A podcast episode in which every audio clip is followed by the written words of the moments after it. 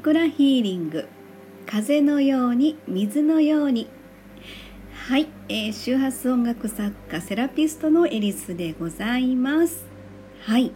珍しくですね、連日の、収録となっておりますけれども、今日はですね、実は私6月の初めぐらいに投稿してるやつがあるんですが、カリンバ来たっていうやつで、長年もずっとエレクトーン奏者としてずっと来てましたけど、ここに来て本当に他の楽器を演奏するっていうのが超久しぶりというのか、なんかワクワク楽しい感じがして、お友達がそのカリンバをやってるのを見て、私もやりたいと思ってですね、6月の最初頃かな、楽天で注文したやつが到着して、おじいさんの古時計って到着2日目みたいな感じでちょっとアップしてるのがあるんですけれども、そこからですね、約1ヶ月、ちょっと過ぎてますけど、そのぐらいで、毎日はやってないんですけどもね、ちょっとずつ弾いてるんですが、ちょっと今日は1曲ご披露というほどの出来ではないんですけども、ちょっと弾いてみたいなと思っています。で、タイトルちょっと言いませんので、曲名分かるかどうか分かってもらえたら私的には嬉しいんですけど、ちょっと弾いてみたいと思います。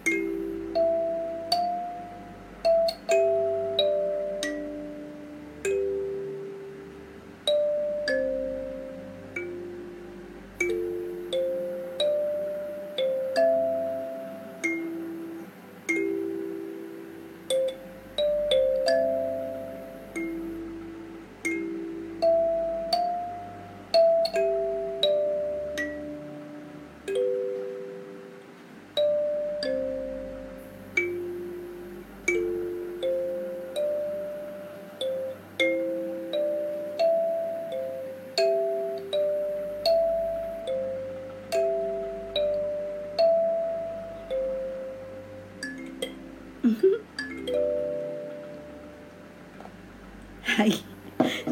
ょっと最後決めたかったんですけど、いつも最後の決めのとこでコケってなってしまいますけれども、はい、曲名はザ・ローズです。ザ・ローズに聞こえました？ちょっとまだまだたどたどしい演奏なんですけどね、でサムネイルに使ってる写真なんですけれども、これは先月ですね、大自然の中での、マルシェという、イベントがね、マルシェがありまして、そこで、カリンバは本当に手軽にこうやって大自然の中に持ち運びができるっていうところがすごいいいなと思って、そこでね、この時はまだザ・ローズ弾けてなかったんですけれども、なんとなく持っていってポロンポロンってこう音流すだけですごくなんかこういい感じがねしました。それとですね、実は私は一応周波数音楽家ということなので、周波数のこだわりをちょっとねやっぱり持ちたいなと思ってるんですよ。で、これ今のやつは実は 528Hz が響くように調律をしています。これド、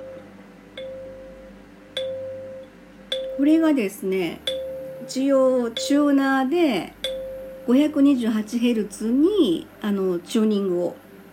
しました。それでカリンバのチューニングの仕方っていうのもちょっといろいろ覚えて、ハンマーがついてるんですけどもね、それを上からこうトントントンって下に下ろしたり、下からトントントンって上に上げたりすることで音の上げ下げが、調律ができるっていうこともちょっと覚えて、で今のここを 528Hz C の位置ですね、上のそこを528にやって、あと全部他のもそれに合わせて調律するんですけども、それでまあ今もザ・ローズのね、最初のここも528しっかりと響いてるはずなんです。調律してから触ってないので、もしかずれてたらあれなんですけど、一応チューナーで528ってやっぱりDNA を修復する作用があるっていうふうに言われてますので、で私も一番周波数の中では大事にしてる周波数ですので、それをカリンバで表現できたらすごい素晴らしい、素敵やなと思って、ちょっとそれもねやってみたいなと思ってました。はい、バナバナぼちぼちの演奏なんですけども、ちょっとずつ練習してまたご披露できればなと思っています。はい、そんなわけでありがとうございます。次回の収録まで失礼いたします。